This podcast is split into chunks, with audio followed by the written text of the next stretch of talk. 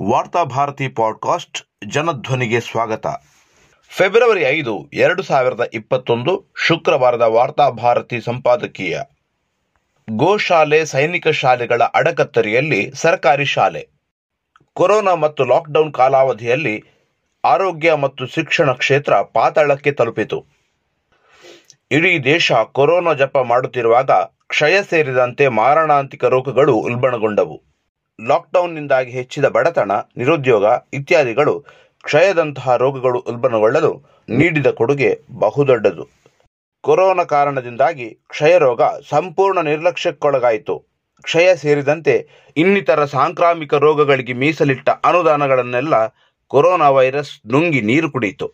ಈ ನಿಟ್ಟಿನಲ್ಲಿ, ಈ ಬಾರಿ ಬಜೆಟ್ನಲ್ಲಿ ಆರೋಗ್ಯ ಕ್ಷೇತ್ರದ ಕುರಿತಂತೆ ಸರ್ಕಾರ ಹೆಚ್ಚಿನ ಕಾಳಜಿ ವಹಿಸುತ್ತದೆ ಎಂದು ಭಾವಿಸಲಾಗಿತ್ತು. ಆರೋಗ್ಯ ಕ್ಷೇತ್ರಕ್ಕೆ ಬಜೆಟ್ನಲ್ಲಿ ಆದ್ಯತೆಯನ್ನು ನೀಡಲಾಗಿದೆಯಾದರೂ ಕೊರೋನಾ ಲಸಿಕೆಗೆ ಸಿಕ್ಕಿದ ಆದ್ಯತೆ ಉಳಿದ ಸಾಂಕ್ರಾಮಿಕ ರೋಗಗಳಿಗೆ ಸಂಬಂಧಿಸಿದ ಔಷಧಿಗಳಿಗೆ ಸಿಕ್ಕಿಲ್ಲ. ಇದೇ ಸಂದರ್ಭದಲ್ಲಿ ಲಾಕ್ಡೌನ್ನಿಂದಾಗಿ ಶಿಕ್ಷಣ ಕ್ಷೇತ್ರ ಸಂಪೂರ್ಣ ಸ್ಥಗಿತವಾಗಿತ್ತು.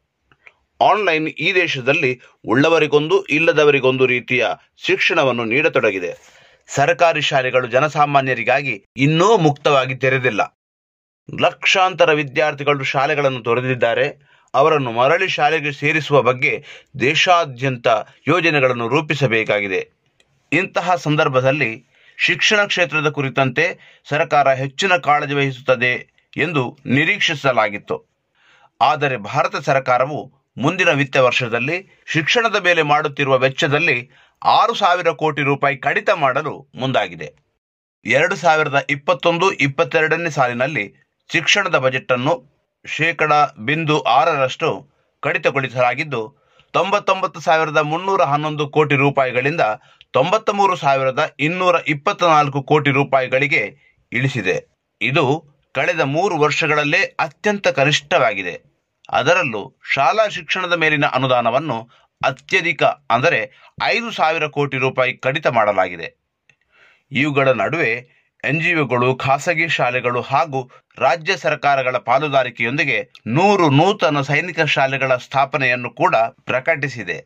ಕೊರೋನಾ ಹಾವಳಿ ಆರಂಭಗೊಂಡ ಬಳಿಕ ದೇಶಾದ್ಯಂತ ಶಿಕ್ಷಣ ಸಂಸ್ಥೆಗಳನ್ನು ಕನಿಷ್ಠ ಆರು ತಿಂಗಳ ಅವಧಿಗೆ ಮುಚ್ಚುಗಡೆಗೊಳಿಸಲಾಗಿತ್ತು. ಇದರಿಂದ ವಿದ್ಯಾರ್ಥಿಗಳ ಕಲಿಕೆಗೆ ಆಗಿರುವ ಹಾನಿಯನ್ನು ಸರಿಪಡಿಸುವುದು ಅಥವಾ ಶಾಲೆಗಳನ್ನು ತೊರೆದಿರುವ ವಿದ್ಯಾರ್ಥಿಗಳ ಮರುಸೇರ್ಪಡೆ ಅಭಿಯಾನ ಅಥವಾ ಶಾಲೆಗೆ ಮರಳುವ ಸಾಧ್ಯತೆ ಇರದ ಮಕ್ಕಳನ್ನು ಮರಳಿ ಕರೆತರುವ ಪ್ರಯತ್ನಗಳಿಗೆ ಯೋಜಿತ ಬೆಂಬಲವನ್ನು ನೀಡುವ ಕುರಿತು ವಿತ್ತ ಸಚಿವೆ ನಿರ್ಮಲಾ ಸೀತಾರಾಮನ್ ತನ್ನ ಬಜೆಟ್ ಭಾಷಣದಲ್ಲಿ ಯಾವುದೇ ಘೋಷಣೆಯನ್ನೂ ಮಾಡಿಲ್ಲ.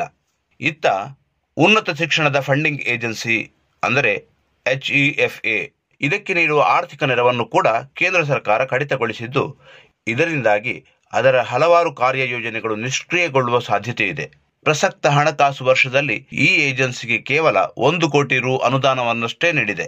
ಅಭಿವೃದ್ಧಿ ಹೊಂದುತ್ತಿರುವ ದೇಶಗಳ ಭವಿಷ್ಯದ ಕುರಿತಂತೆ ವಿಶ್ವಸಂಸ್ಥೆಯ ಆತಂಕ ನಿಜವಾಗಿದೆ. ಮುಂದಿನ ದಿನಗಳಲ್ಲಿ ಬಡವರ ಪಾಲಿಗೆ ಶಿಕ್ಷಣ ಮುಗಿಲ ಮಲ್ಲಿಗೆಯಾಗಲಿದೆ. ಸರ್ಕಾರದ ಸಾಕಷ್ಟು ಬೆಂಬಲವಿದ್ದಾಗಲೇ ಕುಂಟುತ್ತ ಸಾಗುತ್ತಿದ್ದ ಸರ್ಕಾರಿ ಶಾಲೆಗಳ ಮುಂದಿನ ಭವಿಷ್ಯ ಇನ್ನಷ್ಟು ಚಿಂತಾಜನಕವಾಗಲಿದೆ. ಇಂತಹ ಸಂದರ್ಭದಲ್ಲೇ ಸರ್ಕಾರ ದೇಶಾದ್ಯಂತ ಎನ್ಜಿಒಗಳು, ಖಾಸಗಿ ಶಾಲೆಗಳು ಹಾಗೂ ರಾಜ್ಯಗಳ ಪಾಲುದಾರಿಕೆಯೊಂದಿಗೆ ನೂರು ಸೈನಿಕ ಶಾಲೆಗಳನ್ನು ಸ್ಥಾಪಿಸುವ ಯೋಜನೆಯನ್ನು ಹಾಕಿಕೊಂಡಿದೆ. ಒಂದೆಡೆ ರಾಜ್ಯ ಸರ್ಕಾರಗಳು ಸರ್ಕಾರಿ ಶಾಲೆಗಳನ್ನು ನಿರ್ಲಕ್ಷಿಸಿ ಗೋ ಶಾಲೆಗಳಿಗಾಗಿ ವಿವಿಧ ಅನುದಾನಗಳನ್ನು ಬಿಡುಗಡೆ ಮಾಡುತ್ತಿದೆ. ಇತ್ತ ಕೇಂದ್ರ ಸರ್ಕಾರ ಇರುವ ಶಾಲೆಗಳನ್ನು ಮೇಲೆತ್ತುವ ಬಗ್ಗೆ ತಲೆಕೆಡಿಸಿಕೊಳ್ಳದೆ ಹೆಚ್ಚುವರಿ ಸೈನಿಕ ಶಾಲೆಗಳನ್ನು ನಿರ್ಮಾಣ ಮಾಡಲು ಮುಂದಾಗಿದೆ. ಸೈನಿಕ ಶಾಲೆಗಳು ಸೈನಿಕ್ ಸ್ಕೂಲ್ ಸೊಸೈಟಿಯ ಮೇಲುಸ್ತುವಾರಿಯಲ್ಲಿರುವ ಮಿಲಿಟರಿ ಶಿಕ್ಷಣ ಶಾಲೆಗಳಾಗಿದ್ದು ರಕ್ಷಣಾ ಇಲಾಖೆಯ ಅಧೀನದಲ್ಲಿರುತ್ತದೆ. ಪ್ರಸಕ್ತ ಭಾರತದಾದ್ಯಂತ ಮೂವತ್ತ ಮೂರು ಸೈನಿಕ ಶಾಲೆಗಳಿವೆ. ಸಾವಿರದ ಒಂಬೈನೂರ ಅರವತ್ತರಲ್ಲಿ ಆಗಿನ ರಕ್ಷಣಾ ಸಚಿವೆ ವಿ ಕೆ ಕೃಷ್ಣ ಮೆನನ್ ಜಾರಿಗೊಳಿಸಿದ ನೀತಿಗೆ ಅನುಗುಣವಾಗಿ ಈ ಸೈನಿಕ ಶಾಲೆಗಳು ಅಸ್ತಿತ್ವಕ್ಕೆ ಬಂದಿವೆ. ಈ ಸೈನಿಕ ಶಾಲೆಗಳಿಗೆ ಕೇಂದ್ರ ಸರ್ಕಾರವು ಆರ್ಥಿಕ ನಿಧಿಯನ್ನು ಪೂರೈಸುತ್ತಿದ್ದು, ಆಯಾ ರಾಜ್ಯಗಳ ಸರ್ಕಾರಗಳು ಮೂಲಸೌಕರ್ಯಗಳು, ವೆಚ್ಚ ಹಾಗೂ ವಿದ್ಯಾರ್ಥಿ ವೇತನಗಳನ್ನು ನೀಡುತ್ತಿವೆ. ಸೈನಿಕ ಶಾಲೆಗಳಿಗೆ ವಿದ್ಯಾರ್ಥಿಗಳನ್ನು ವಾರ್ಷಿಕ ಪ್ರವೇಶ ಪರೀಕ್ಷೆಯ ಮೂಲಕ ಆಯ್ಕೆ ಮಾಡಲಾಗುತ್ತದೆ.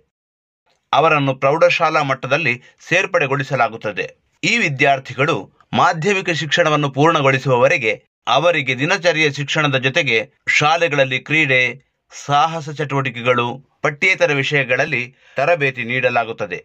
ಸಶಸ್ತ್ರ ಪಡೆಗಳಿಗೆ ಭಾವಿ ಸೇನಾಧಿಕಾರಿಗಳನ್ನು ಸೃಷ್ಟಿಸುವುದೇ ಮಿಲಿಟರಿ ಶಾಲೆಗಳ ಉದ್ದೇಶವಾಗಿದೆ. ತೀರಾ ಇತ್ತೀಚಿನವರೆಗೆ ಮಿಲಿಟರಿ ಶಾಲೆಗಳಲ್ಲಿ ಕೇವಲ ಹುಡುಗರಿಗೆ ಮಾತ್ರವೇ ಪ್ರವೇಶ ಅವಕಾಶವಿತ್ತು ಆದರೆ ಇತ್ತೀಚಿನ ವರ್ಷಗಳಲ್ಲಿ ಕೆಲವು ಶಾಲೆಗಳಲ್ಲಿ ಹೆಣ್ಣು ಮಕ್ಕಳಿಗೂ ಪ್ರವೇಶ ಅವಕಾಶ ನೀಡಲಾಗುತ್ತಿದೆ. ಆದರೆ ಎನ್ಜಿಒಗಳು ಅಥವಾ ಖಾಸಗಿ ಶಾಲೆಗಳಿಗೆ ಮಿಲಿಟರಿ ಶಾಲೆಗಳಲ್ಲಿ ಪಾಲುದಾರಿಕೆಯನ್ನು ನೀಡುವುದು ಹಲವಾರು ಸಮಸ್ಯೆಗಳನ್ನು ಸೃಷ್ಟಿಸುವ ಸಾಧ್ಯತೆಗಳಿದೆಂದು ಕೆಲವು ನಿವೃತ್ತ ಸೇನಾಧಿಕಾರಿಗಳು ಆತಂಕ ವ್ಯಕ್ತಪಡಿಸಿದ್ದಾರೆ. ಎನ್ಜಿಒಗಳು ಹಾಗೂ ಖಾಸಗಿ ಶಾಲೆಗಳ ಪಾಲುದಾರಿಕೆಯಿಂದಾಗಿ ಮಿಲಿಟರಿ ಶಾಲೆಗಳು ಲಾಭೋದ್ದೇಶದ ಶಿಕ್ಷಣ ಸಂಸ್ಥೆಗಳಾಗುವ ಅಪಾಯವಿದೆ. ಅದಕ್ಕೆ ಅವಕಾಶ ನೀಡಕೂಡದು ಎಂದು ನಿವೃತ್ತ ನಿವೃತ್ತ ಸೇನಾಧಿಕಾರಿ ಲೆಫ್ಟಿನೆಂಟ್ ಜನರಲ್ ರಾಜೇಂದ್ರ ನಿಂಬೋಡ್ಕರ್ ಹೇಳುತ್ತಾರೆ. ಎನ್ಜಿಒ ಪಾಲುದಾರಿಕೆಯೊಂದಿಗೆ ಸೈನಿಕ ಶಾಲೆಗಳು ಎನ್ನುವ ಸರ್ಕಾರದ ಹೊಸ ತಂತ್ರವನ್ನು ನಾವು ಲಘುವಾಗಿ ತೆಗೆದುಕೊಳ್ಳುವಂತಿಲ್ಲ. ಆರ್ಎಸ್ಎಸ್ ಈಗಾಗಲೇ ಸೈನಿಕ ಶಾಲೆಗಳನ್ನು ಸೈನಿಕ ಶಾಲೆಗಳನ್ನು ನಿರ್ಮಾಣ ಮಾಡುವ ಬಗ್ಗೆ ತೀವ್ರ ಆಸಕ್ತಿಯನ್ನು ಹೊಂದಿದೆ ಮತ್ತು ಅದನ್ನು ಈಗಾಗಲೇ ಬೇರೆ ಬೇರೆ ರೂಪಗಳಲ್ಲಿ ಅನುಷ್ಠಾನಕ್ಕೆ ತರುತ್ತಿದೆ. ಸೈನಿಕ ಶಾಲೆ ನಿರ್ಮಾಣದ ಬಗ್ಗೆ ಆರ್ಎಸ್ಎಸ್ ಮುಖಂಡರು ಹೇಳಿಕೆಗಳನ್ನೂ ನೀಡಿದ್ದಾರೆ. ಎನ್ಜಿಒ ಪಾಲುದಾರಿಕೆಯೊಂದಿಗೆ ಸೈನಿಕ ಶಾಲೆಗಳನ್ನು ನಿರ್ಮಾಣ ಮಾಡಲು ಹೊರಟಿರುವ ಸರ್ಕಾರದ ಪಾಲಿನ ಎನ್ಜಿಒ ಯಾವುದು ಎನ್ನುವುದು ಊಹಿಸುವುದು ಕಷ್ಟವೇನಿಲ್ಲ.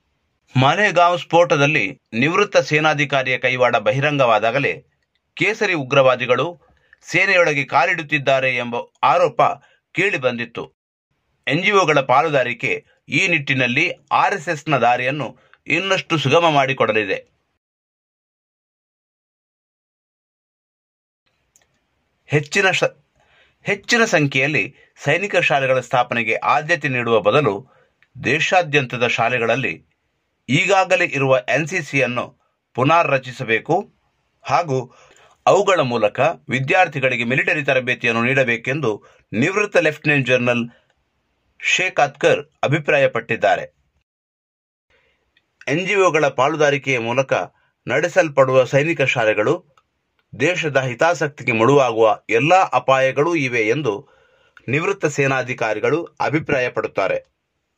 ಒಟ್ಟಿನಲ್ಲಿ ಒಂದೆಡೆ ಗೋಶಾಲೆ ಇನ್ನೊಂದೆಡೆ ಸೈನಿಕ ಶಾಲೆಗಳ ನಡುವೆ ಸರ್ಕಾರಿ ಶಾಲೆಗಳು ಬಜೆಟ್ನಲ್ಲಿ ಕೇಳುವವರಿಲ್ಲದೆ ಬೀದಿಗೆ ಬಿದ್ದಿವೆ.